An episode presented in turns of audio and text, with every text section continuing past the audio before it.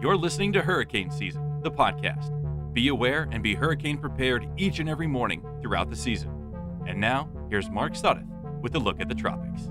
Good morning to you. It is Tuesday, August 3rd, 2021, and here's what's going on across the tropics today.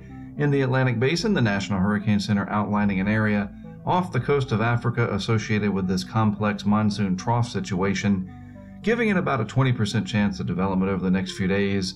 Again, it's a rather complex setup. Not much support from the global computer models for this to develop further. It could try to do some, and it could bring some gusty winds to the Cabo Verde Islands, also known as the Cape Verde Islands, but again, computer guidance not really bullish on this developing much.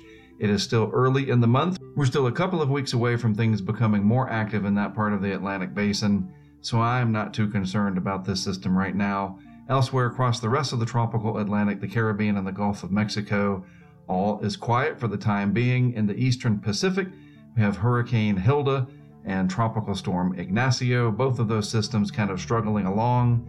Neither of them is a threat to Mexico, and I don't see any additional threats developing that could impact Mexico over the coming days. So the rest of the week looks pretty quiet overall in terms of impacts. Nothing to worry about on the Eastern Pacific side of things. All right, that is it from me for this Tuesday. Have a great rest of your day. Thanks for starting it with me on this podcast, Hurricane Season, the podcast. I am Mark Sudduth. I'll be back with more for you tomorrow.